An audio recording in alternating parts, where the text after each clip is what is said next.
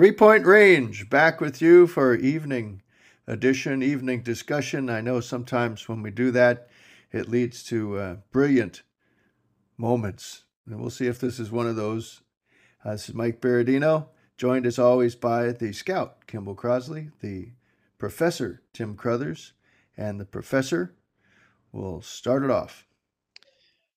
Well, I, I struggled to, to decide exactly what I wanted to talk about this week, and I gotta say that that uh, a last minute bolt of lightning hit me, and I decided I got to talk about Brett Maher. Uh, I'm just I've always been fascinated by the whole concept of field goal kickers. This sort of you know this sort of skill finesse position in the midst of what is otherwise a, a, a game of brutal violence, as we've we've been reminded so many times in the last few weeks, and uh, it's just you know it, the whole thing has has always been fascinating to me in in the sense that, uh, and Mike, you can you know you can identify with this as someone who is who is you know soon will be coming out with a best selling book on long snapping. I think it's going to be. Uh, I I I hope your next book after that is a is a book about the psychology of field goal kicking because uh, or just place kicking in general because uh, I am fascinated by it. I I just feel like I've never read the definitive story of you know I, I think it would be amazing to go and and talk to the great field goal or uh, place kickers in in the history of of the NFL and just talk about exactly what it is that you know what how what their mindset is. I'm always just fascinated when a coach calls a timeout um, does that really affect them? I, I mean, nobody. I, I just don't feel like I've ever read the story that that really breaks that down and and talks to some of the greats and and finds out whether they're whether that really has any any particular effect. But it but if if anything proved the psychology and the fragile psychology of of a of a place kicker, there was certainly this this past uh, Monday night when Maher missed uh, an NFL record for for PATs in the same game. And uh, today, uh, I was you know just reading a story where his his uh, position coach was talking about it, and he and he actually brought up the Y word, which I just thought was really interesting because. Brett Brett Maher was inter- was interviewed after the game, and he didn't really say much. He just said, "You know, bad night for me. I I'm gonna try to you know work on it and get get back to myself for next week, which is what you'd expect him to say. Um, what I would wasn't expecting his position coach, position coach to set, talk about was the yips. Um, clearly, I, I'm I'm a I'm a believer that that is that is what happened. Uh, I do believe that that's that he that he got the yips. I just don't didn't expect someone on his own in his own organization to address it that way because it kind of as the it was the elephant in the room. It was it was exactly what was going on. The fact that he missed the first two wide right and then he overcorrected and missed the next one left. Um, it just certainly appeared by by the naked eye that that's that was the issue he has, and uh, it it just brings up a fascinating uh, dilemma moving forward for for the Cowboys, and that is you know you're you're gonna you got to go to San Francisco and win this game every point could count. And can you even afford to risk? Let's say the first kick is is an extra point. Can you afford to risk uh, this guy who you know he didn't just miss those four in a row. He actually missed five in a row because he missed the last one in the regular season too, and then finally made the the last opportunity in the against Tampa. But uh, but he's missed five of his last six point afters, and yet here's this guy who I'm you, you all probably know is is was if not the most reliable kicker in the NFL, one of the two or three most reliable kickers in the NFL all season. And then he just loses it in one game. I just think it is a freaking fascinating uh you know dilemma for for for what the Cowboys are now going to face. Um you may have read today or you may have heard today that they did sign another kicker to the practice squad as kind of Brett Maher insurance at this point. and they're going to see how he does at the end of the week in practice and and kind of have this other guy available if if needed to step in but but then the question becomes are you really going to replace the guy who was just one of the best kickers in the NFL with just some guy some guy that you kind of dug up who's a journeyman a journeyman kicker and then and you're going to let that guy be the guy who may or may not determine the the the, the uh, playoff future of the Cowboys wow, just a just a really fascinating dilemma. Um, I guess you know, I guess if if it were if if I were in Mike McCarthy's shoes at this point, I you know it it might be worth as crazy as it seems, it might be worth a roster spot to carry that guy to to let Maher take the first kick, and you know if he makes it, great. If he doesn't, I think you have to consider benching him and, and bringing this other guy out there because, uh, you know, anybody who's ever had the yips, and boy, I'll admit openly that I've had the yips playing golf and putting and realize, and when it when it strikes, uh, it's a, it is an incredible mental challenge to get over it, and that's just playing, you know, nine holes on the Muni. I, this playing the playing the uh, the Niners in a playoff game is a totally different matter, and if he shows any sort of weakness, I think you got to go. I think you got to go to that backup kicker. Um, but yeah, I, I, figure Mike, with your both your your interest in in the whole special teams process, the long snapping, all of that, and the fact that you told us the story of your your son dabbling in, in place kicking uh, as a as a school kid, I figure you've got a lot of insight into this. So I'm I'm curious about your thoughts. Well, thanks for the uh, book assignment. And uh, no, that's that is that is compelling. But one of the first things I'd say is that it it takes all three. It takes the, the it's an operation. And I didn't go back and look at all three of those. I don't know if the snap was perfect and the hold was perfect, but it's amazing. You're talking millimeters. Obviously, they don't. The kicker doesn't want to be kicking the laces. But even if the ball is just off, just just placed down just just a little bit uh, that's not to their liking, uh, then something uh, horrible can ensue. So that whatever happened there, that was certainly became more mental than physical. But it's an operation. It, it takes three of them, and that's why each one of those is we take it for granted. We get up, we we go get a, a snack. We we we don't eat, which is we put that point on the board in our mind, but. Uh, something still has to happen, and of course, you know it's from 20 yards, it's from 30 yards now instead of 20. that's been the case for a while. But uh, I just think uh, when you talk about uh, uh, just the, the, shock value of it, I was in that Vikings uh, locker room after Gary Anderson, who I had to remind myself just how how stunning that was. That in 1998 the Vikings uh, had just a super team, Randy Moss. Randall Cunningham, they had every you know, Hall of Famers all around that, that team, and 15 to 1 in the regular season, and it comes down. All they have to do to put away the Falcons, go to the Super Bowl for the first time in a decade, two decades at that time, was a 38. Needed one field goal, 38 yarder from Gary Anderson, and he missed. And it was the only time he missed all season. He was this is a guy who was the kicker on the NFL's all-decade team of the 80s and the 90s.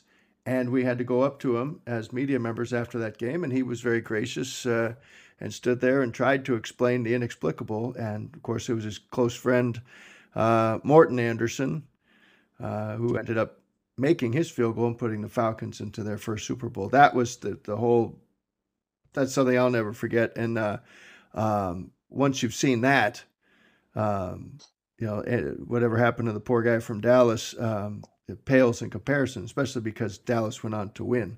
Um, Scott Norwood has that wide right over his, uh, will be on his epitaph. Um, and uh, there's so many others, you know, the Florida State guys who had missed wide right as well before they finally broke through. Well, what did he say? yeah, what what did Gary Anderson say? Was he did he, he, was, cho- he did he say he choked? No money quotes. Uh, just one of those kind of the same kind of thing. He was from South Africa. He was very matter of fact. It was a little like interviewing Ernie Els probably after he might have let a lead get away. And although Ernie Els about twice the size of Gary Anderson, but he was he was gracious. he had no explanation. He didn't shift the blame. He just, I just blew it, sort of thing. I don't know that that's paraphrasing, but you know, I. Uh, but the nice thing about the Gary Anderson story is not like he then was never heard from again. He came back and kicked for a couple of different teams. Um, in fact, uh, finished his career. Wikipedia reminds me uh, as uh, one of the two final players ever allowed to wear the single bar uh, face mask. Yes. So he was not in hiding. He was not Oh, trying to hide. So, I uh, thought we should throw Google that away in. from him. You've got So take Google away anyway, It all works. I I actually have some uh you know it, it brings up some interesting thoughts for me that I don't know if you guys will agree are that interesting. But Free one thing one thing I I find. First of all, I want to say I bet you Maher is fine from here on out. and Mhm. his his track record is pretty darn good. I mean, we're talking about a guy. I think he made ninety percent of his field goals. Yep. So, you know, Right. this But year. that's one And- season, and we all know that you know one season yeah, season does not lead lead necessarily mean Right. you know carry over. He's look at relief pitchers. yeah. It- no, it- it, you know, it's it is fascinating, and Mhm. and um, but I I my my bet is he's going to be fine. The other thing I want to one of the other things I want to say is, um, I'm just amazed by the indignation that I see even during the game, the reactions and and and and I was watching. I like to watch the ManningCast for Monday nights, and and their reaction to this. And I want to say, like all these football players, I want to say, like you do it then. You kick the ball, fatso. You Mhm. know, like like I I don't get it. I don't get like why why like they they just shocked like. And then this whole thing, like you have one job. Well, guess what? When you're blocking, you got one job. When you're tackling, you got one job. And they always say, like, oh, how could he miss? He's got one job. It's like, well, it's not easy, Buster. You know, I'm actually the best on the team at this. If you want to try it, go ahead. Um, the other thing that I find interesting is I've heard this before. Like people want to do away with kickers in football, right? Because they think it's it's just so different than the rest of the game. And I'm like, no, I mean, it's part of just having specialists on your team. I mean, the quarterback is a very different position than wide receiver and linebacker and safety. And and I, I'm always surprised. I don't know if you guys ever feel that way. You can comment on that, whether you want to do away with kickers because you feel it's like not really football. I don't agree. Also, you know, it's funny with if he could miss four extra points, he could miss five extra points. You know what? That's five points. When a guy drops a wide open touchdown pass, that's six right there. When all these other plays that happen, a holding call that brings back a, a touchdown, you know, anything, all these things that cost touchdown. Take the play of the Baltimore quarterback that changed the whole game. You know, that was a 14 point swing. And then I, I was just so find it so surprising that like this place kicker missing a few kicks be, has become such a, a big thing. And, and, you know, in terms of, of like how crucial it's going to be to victory. Cause I'm like, you know what? He can miss two more. and it's probably not going to be as big a deal as 10 other guys, 20 other guys screwing up their job in some subtle way that we may or may not notice. Um, But And- that's it. We don't notice those things No. are those things are happen and are forgotten, and for whatever reason, kicking is a different is a different animal. That's Right, when when right. this guy missed.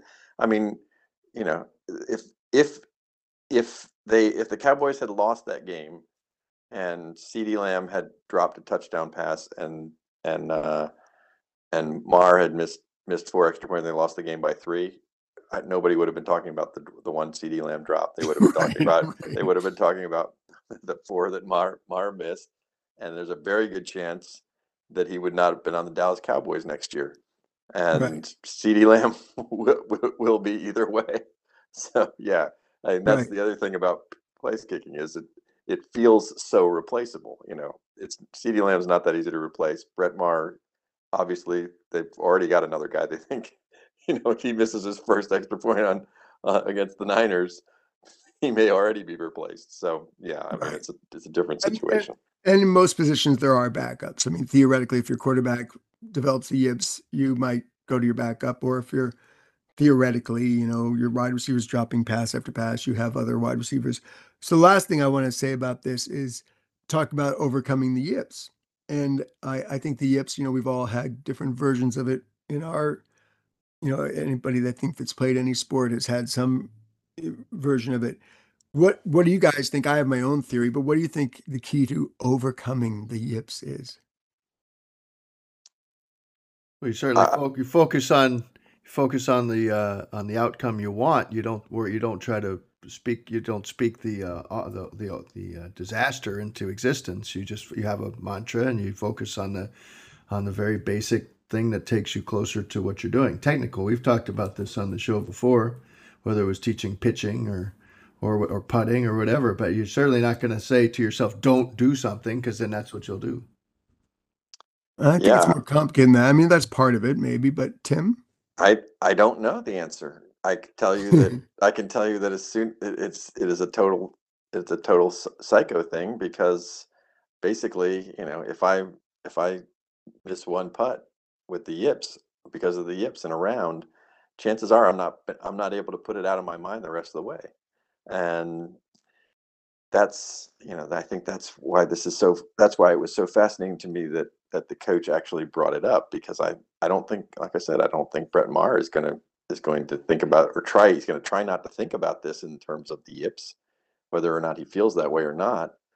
Uh, once you sort of speak that into existence that that in my mind makes it even more difficult to to overcome so well, did you Um, find as a golfer that focusing on the mechanical thing you did wrong, or changing something mechanically, even if it's just to change it, so you're thinking of that and not outcome or that's what you try to do yes that is what you try to do And, but and I since I'm not a I, golfer, like how subtle is that little mechanical change and how difficult is it? Obviously, I mean, that's you know what you- is so common. you know what you want to do but yeah because because it is at least that at least a putting stroke is such a fragile uh you know a fragile performance that you're doing it's it's not i don't think it's something that you can just will. I think because it just the slightest little nervous tick in a putting stroke you're going to miss a putt and and i and it's totally in your head. I mean there's no doubt it as much as you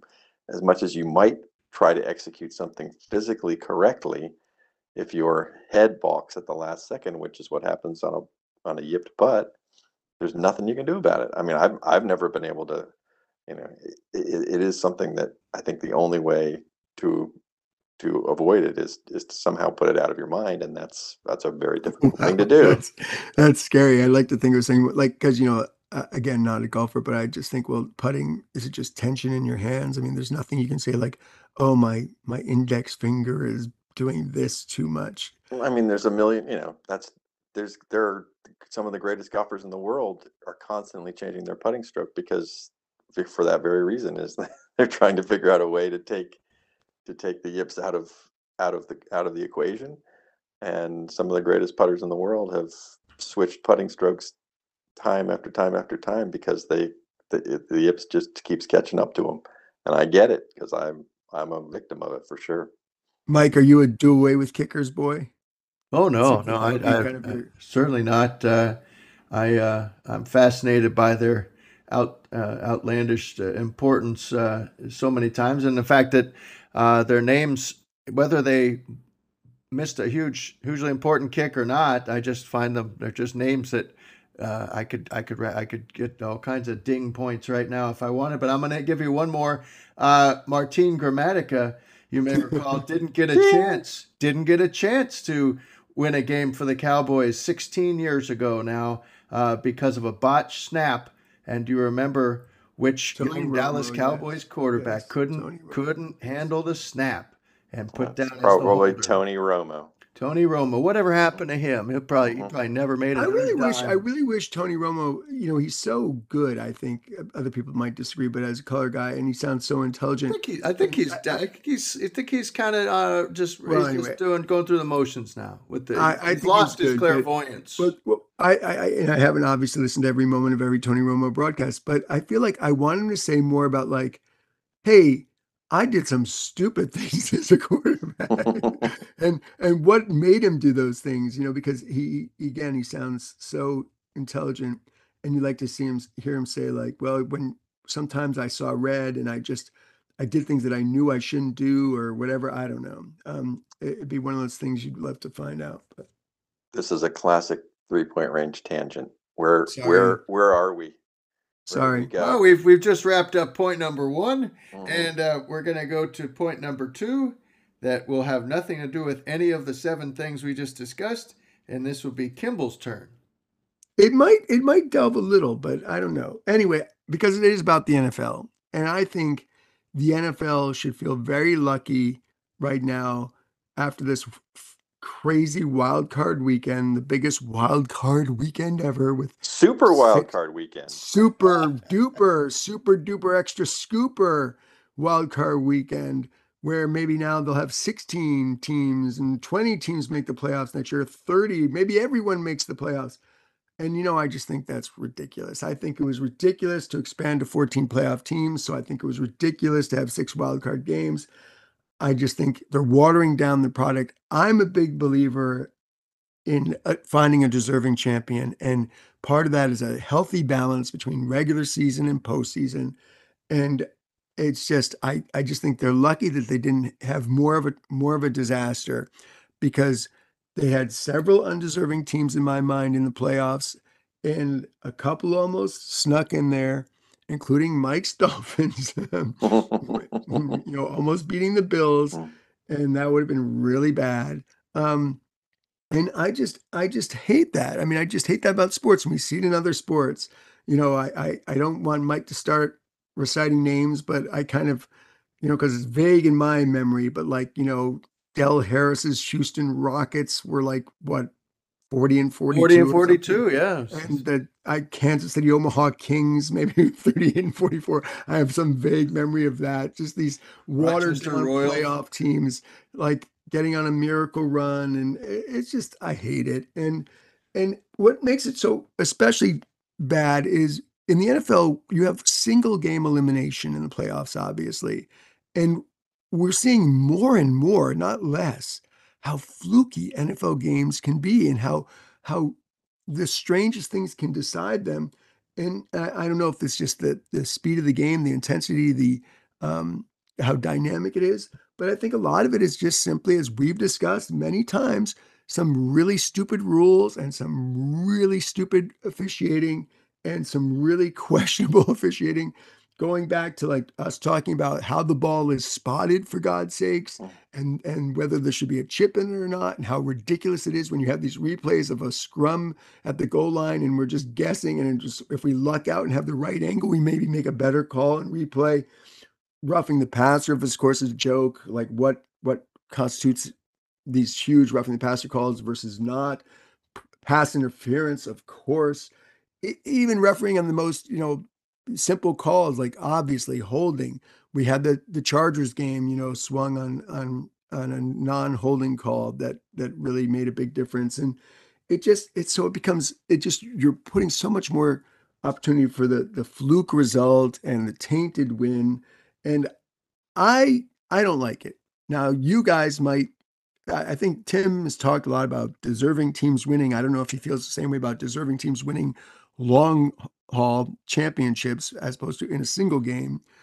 Mike, of course, just cares about who he bet on. But what do you guys think? Do you do you share this or do you just love the wild and wacky and bring on more, bring on 16 playoff teams, 18, 20, whatever you want? So basically, you're saying just pare down the playoffs so that there'll be fewer opportunities for for the the good teams to lose. Is what you're saying?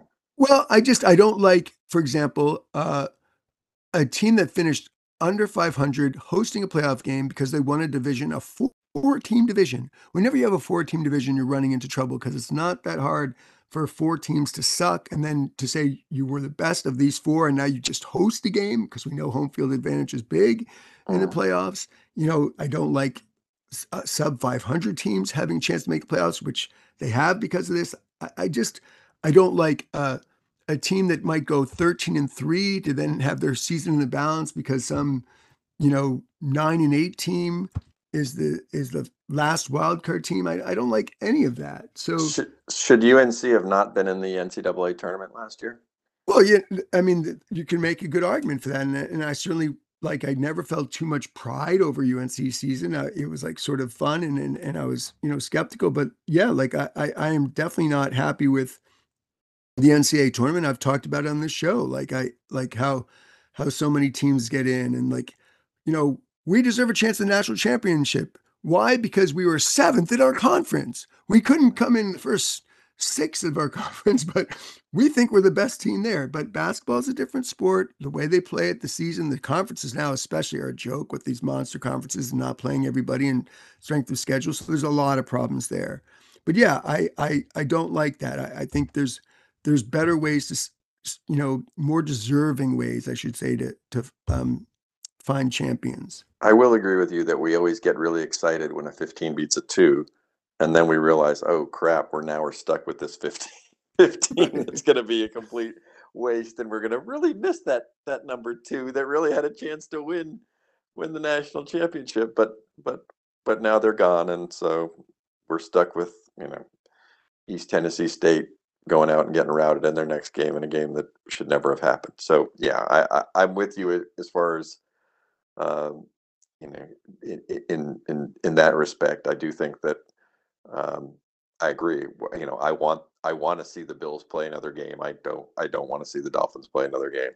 Um, and you know, I to some extent I, I would have felt that way. Yeah, I certainly would have felt that way if if the Bucks had beat beat the Cowboys, even though I have no love for the Cowboys but yeah, uh, I, am with you as far as as far as that's concerned.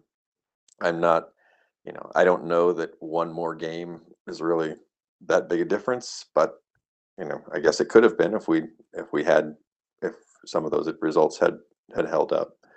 Um, so yeah, to the the extent that I would like, I I do want to. I, I'm much more excited to to see uh, the Bills play the Bengals than I would have been at, the Dolphins, whoever who they would have played if they'd won. Yeah, that's that's a game that you would hate to have seen spoiled because I think that might be the game the best game of the, the weekend to come. We, we it's not just one more game. We've gone from you know eight to ten to twelve playoff mm-hmm. teams. You know, right? But in in for many of them, that just means one more game. Is what I'm saying. You know, they're playing one more. They're going to play one more playoff game to get to, to to get to the Super Bowl. So, yeah, I mean that's one more game that they could lose certainly, and that's that. I I do want to see when it gets down to the final four. I would love it to be the best, the four best teams, and that doesn't always happen in a lot of sports because there are a lot of there are a lot of playoff games, and especially the one and duns. So, yeah. We'll, let you talk, Mike. What do you got? Oh, geez, I don't know. Uh, if if it just uh, it strikes me that um, if you know, I'm kind of with Kimball on this. That uh, I, am always uh, looking for a, a, chance for the long haul excellence to be proven out, if possible, in the postseason, and and uh, that's certainly better than some fluky uh, champion uh, that uh, just gets hot at the right time, which seems to happen, I think, the most in the NHL when if you had to get the hot goalie. But um, I don't know I just, about I that would, because at the NHL you got you got to win you know four out of seven. Yeah, that, to, that seems that seems to me to sift uh, normally uh, sift out. I mean, when was the last time a crazy underdog won the won the Stanley Cup? I don't know. I, I just brought that up because I know about the hot goalie. But I will tell you this: St. Louis. I'm surprised I know the answer. I to will tell one. you this: uh, we're missing we're missing so many chances to handicap. And you know, we could we could we could make it more difficult for, say, an eight and nine Tom Brady led Buccaneers team to even have a. Ch- obviously, they're they're out. We don't have to worry about that. But if imagine if you had said, um, you know, for any team that, uh, well, I mean, a couple of things. We could have jamboree style wild card where they come out there like you see it in high school. Mm, late, late, no, wait the two wild card teams come out and you got the Chiefs off there on the side and they're just waiting to face the winner of one 10 minute period. What about that? they come out there and whoever oh, survives oh, that, then they then they play the Chiefs and then they furthermore that team that fluky team will, will not be allowed to use any challenge flags. They don't oh, get to challenge it. anything throughout the game. I would be very much in favor of that. And failing that, um, I don't know. Then the, the team that won the division for every field goal attempt by the unworthy non division champion, the oh, division stop. champion Well, designate. well, you can designate when you can designate who's going to shoot the. the, uh, the Stop technical- it! Then right, so Tim, do you remember somebody to when this that. started? I just want to. I just want to say one more thing about. Let's about hamper this. them. Let's really hamper them. Well, Yeah. that's that's what that's what I, what Kimball has suggested when it comes to like baseball series and stuff. He's talked about, oh well, why don't we Yeah, just give one team a one nothing lead to start? So Kimball, would you then would you be happy if we just said, okay, Dallas leads fourteen to nothing. Now we start the game. Is Well, that- you know, it's it's funny if I thought if I could think of a logical football equivalent, I might, but um, What about double You know, elimination? Uh, you know, you're the number home field is home field is a big one in football, but um, that's uh, going back to the NHL. That's the problem with effort sports, right? Um, one of the reasons I, I think baseball feels different to me is because it, it's not so much about will and desire, and so we really know that that hundred win team was was was really did so many things we- well. Whereas hockey, I think one of the factors that happens uh, is is remember hockey was the first. There was at one point 21 NHL teams and 16 made the playoffs. That is criminal.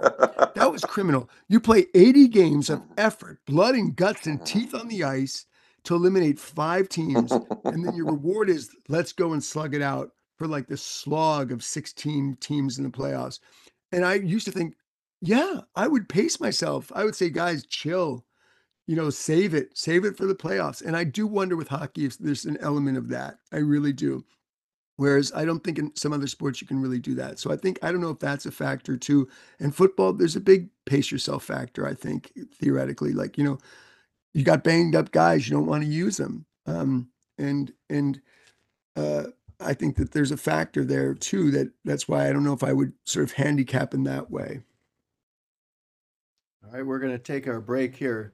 Two thirds of the way through, You're listening to Three Point Range. You can find us on uh, Spotify and Google Podcasts and Amazon and various other podcast outlets. We have a Facebook page, we have a uh, Substack page, and we appreciate you finding us here at Three Point Range.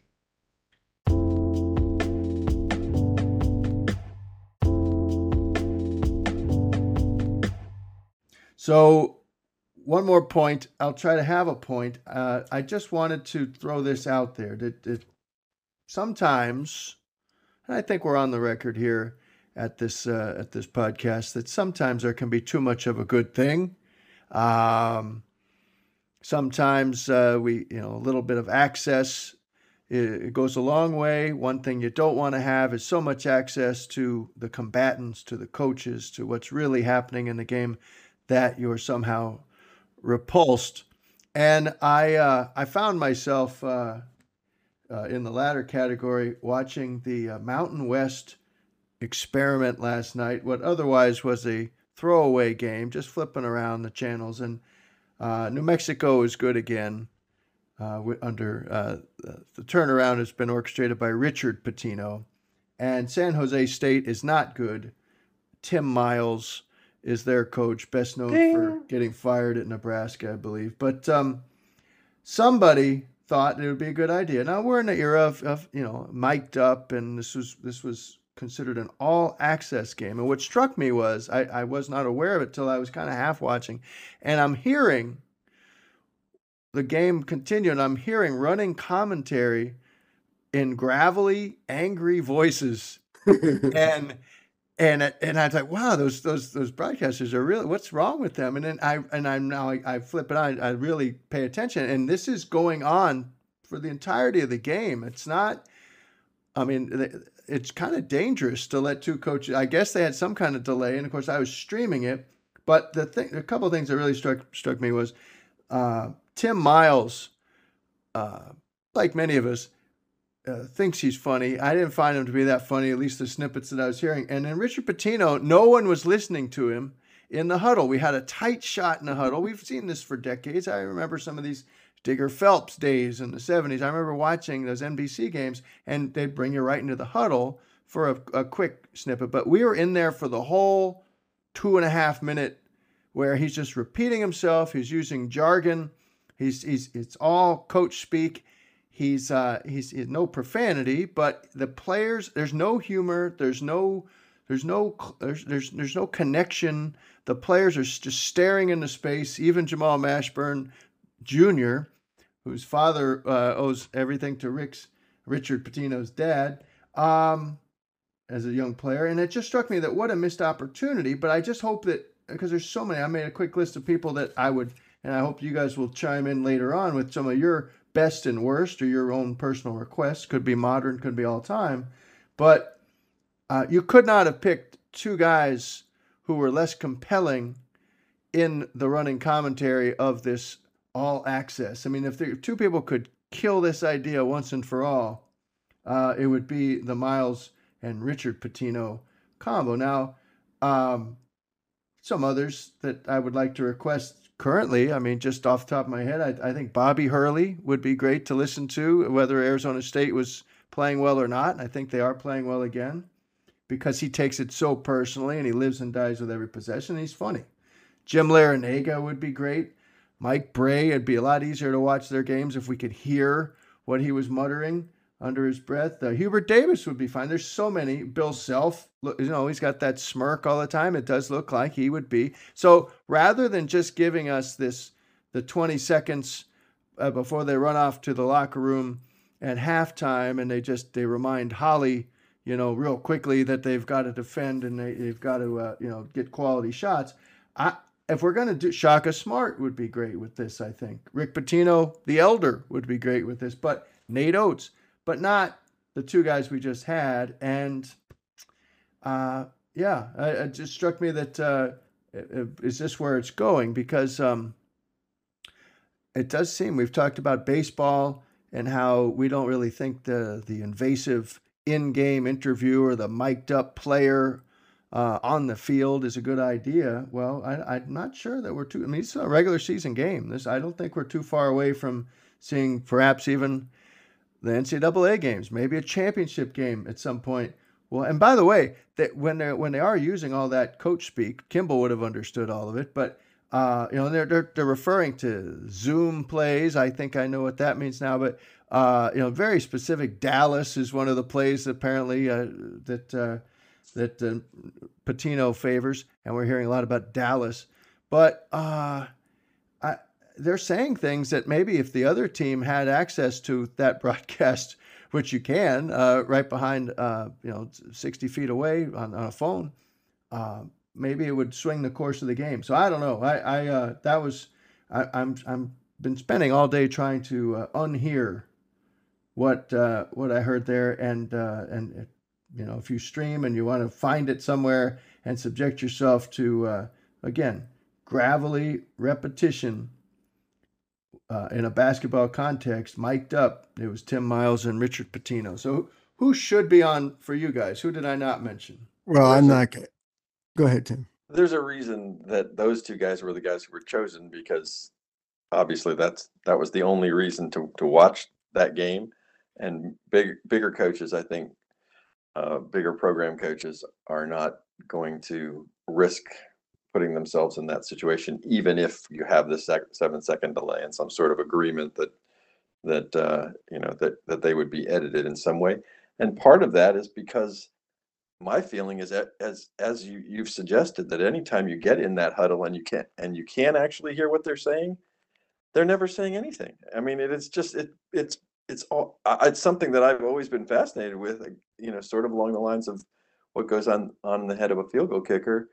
I, I I'm always kind of curious as to you know what if anything actually gets done in those huddles because there's a lot of there's a lot of mad scribbling on the grease board and as you suggested not always a lot of attention being paid by the, by the players that often they're drinking water or they're looking around or whatever i mean not everybody seems to be always too clicked in. And I guess I guess I would appeal to the coach of our group and uh, and here be curious as to what he has to say. I mean, are you do you feel like you always have the full attention of of your your players in that situation, and how do you kind of handle it if you don't? Well, full attention, no, you wish you did. And even when they're looking you in the eye, you know, you know that there's so much going on inside their head that they could be just like, you know, tuning you out even when you're trying to dressed in the most specific thing. I wish I had knew uh, heard this broadcast, and I can't believe it. I, I, I, I, I totally disagree. I think what we've seen is not what you would see, and that is when we sh- when they show a huddle and they show you know uh, an NBA coach like Steve Kerr say like you know like come on now let's let's get back in this let's get our heads in the game and whatever and some you know just generalities I've got to think, maybe not in the NBA, who knows it, but maybe in college basketball at least. No, there's specifics going on. And I'd be shocked if there weren't specifics. I swear, if you, if when I talk to my team, it's almost always specifics. I'm never like, let's make a little run. Let's, uh, let's, let's, uh, really focus. Let's really, you know, whatever. It's usually like, is that the, really, is that your coaching voice? Yeah. Yeah. No, you really, like he wanted a gravelly voice. No, you, um, no, it's almost always like, especially high school, you wish you had more timeouts. You're always trying to clean up stuff. And so you really have an agenda and then you try and simplify because you want to be 10 things. But usually, like, hey, come on now, in our press break, remember inbound, you got to stay behind the ball there. And you got, and you're usually doing reminders like that, you know, and hey, when we run this set, you got to get foul line extended. And and it's only going to work if you get foul line extended. And then you're trying to dribble towards the block and that will free up a teammate. You know, like just giving you a couple examples, you're almost always like, you know, one of my last games, like, all right, on that ball screen, we know we've got to switch that. We're, we're just automatic. All right, all right, I'll do it. I'll do it. Uh, right. Would you would you no, ever allow so I, would you ever no, allow a coach from the other assistant from the other team or a parent or whoever come over and just monitor your huddle well, so that they can well, scurry down and tell the other team what happened? Because I'm I have to believe well, that. well, let me just happened. say, my my system is not incredibly scheme oriented I've always believed part of my mentor is like your sets, you know, have counters and and I would always say they're not secrets. And so like like the the sets I run, you know, I don't try and disguise what they're called. I I you know, I say what they are because as I learned long ago, like, you know, oh my God, my kids have a hard enough time hard enough time remembering them when I tell them exactly what they are. I'm not too worried about the other team. Like, knowing all our plays and memorizing them and knowing them better than we do.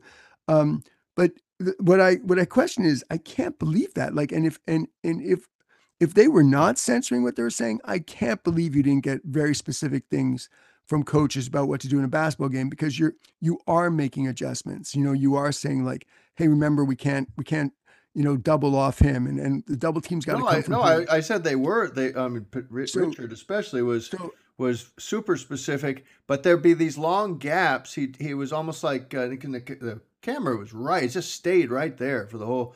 And I, sometimes they would bounce to the other huddle to, to Miles, but uh, in these in these might... long gaps, he would just sit there and and you know let them maybe let them catch their breath. But then something would come to mind, and he would say blah blah blah blah, and he'd well, remind them about this, and and and it would be a twenty second burst, if, if not a 10 second burst, and then he'd pipe down again that might be a result of this because you know in a high school game the timeouts incredibly fast. We don't have tv timeouts you know they're precious. A high school game goes very fast. Yeah how long college are they? bas- college 60 seconds or 30 yeah, in college basketball you know it's a two and a half minute break whether you want it or not. And and you know you see a lot of college teams they'll stall like not stall they'll try and use the time they'll max it out. So the coaches will huddle first yes. you know, and talk, which is smart to use your time. Because again, even if you could talk for two and a half minutes, you don't want to fill their head with two and a half minutes of talk. So I think you might be seeing some selective talk there. Hopefully, like they they probably could say a lot more, but they know like I'm not going to give them 20 ideas. We're going to come out of this one time out with one idea about what we're going to do better, maybe two, but the rest we are just going to like let them take a, a mental break or certainly a physical break.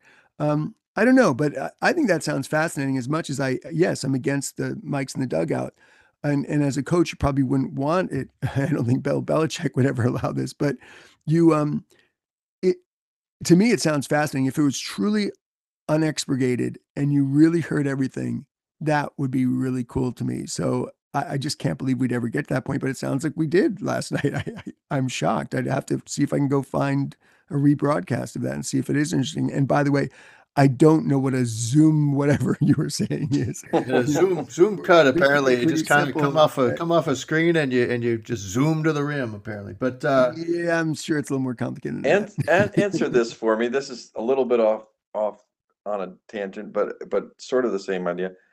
Isn't I mean, this is just something that's always been fascinating to to me is when a team, you know, when two ACC teams play each other, and you're scouted all up and down, and you've already probably played them once that season, and and the guy comes down the court and he calls a play.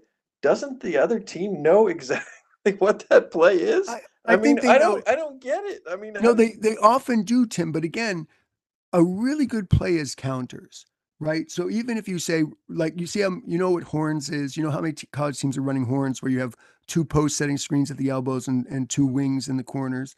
You know, basic horn set. That is a great set, and you can cheat it. You can know it's coming. You can do whatever you want. The counters and the spacing are so good that it's all about execution, and then you pick and choose what what you try and do. So if you say like, "Hey, we're going to be really aggressive, stopping the ball off the screen," you know, it's like, okay, but then you're you're a little more vulnerable to the roll. But okay, we're going to do a really good job on the roll. But okay, what about the other post popping? And it's about picking and choosing. And so, like again, what you see is like uh, what you see in the NBA, why it's like a make or miss league, is everyone knows what they're doing, and they have these counters. But it's like comes down to like, who did we leave open, and how did he shoot that night? So when the bad shooter actually went four for eight from three, you win, and when he goes one for eight, you lose. Um, but I, I think it's more like that. And of course, you might know what they're going to run, but you don't know every little nuance because you, good luck again learning entire team's playbook and how they how they really run it. You know, uh, game after game, night after night. haven't you seen it? I mean, can't you get the film and you see it over and over and over again? I mean, right, but I- just seeing it over and and, over, couldn't you couldn't you teach it? practice against it over and over and over again? You, you can do, but again, like you can you can practice, but again, just like your own plays. That's why I said I I believe in out executing. I don't believe in like we're going to run this trick play that if they don't know what's coming, this guy's going to get an open layup. It's more about like we're going to run this really sound play. You know that that again, if they try and take away A, we know they're leaving open B, and if they try and take away B, then we go to C. You know what I mean? Um, and so it's it's more like that, and and then it's about how well you do those things. Like if, like uh, you know, I've got a really good point guard who's really good defending the ball, so I know that I'm not too susceptible to point guard penetration. I got other weaknesses I got to worry about, and other teams have their own. Like they're like, we'd love to do a great job stopping their best ball handler from driving, but we got nobody that can do it. So we're automatically always in help, and then we're always rotating, things like that. Okay, Well, I'll let's treat let's I'll treat- her, uh, her dad wasn't listening. But, uh, uh, or I guess you were speaking in the general term, right? That what it was? In generalities? I Or you're think I speaking just about this year's complimented team? her a great deal. Yeah. All right. Well, uh, yes, this is all uh, available on uh, on our mic'd up, our all access, which is archived, and uh, it's three point range. So uh, you can we'll post this later on at uh, at our Facebook and our Twitter, and we thank you as always for listening. For Tim Crothers, the professor, for Kimball Crosley, the scout, the coach. Uh, this is Mike Berardino, and we'll see you next time. Mike, I want a book on holders. Holders also a book on holders. Okay, that is Tony Romo, first chapter.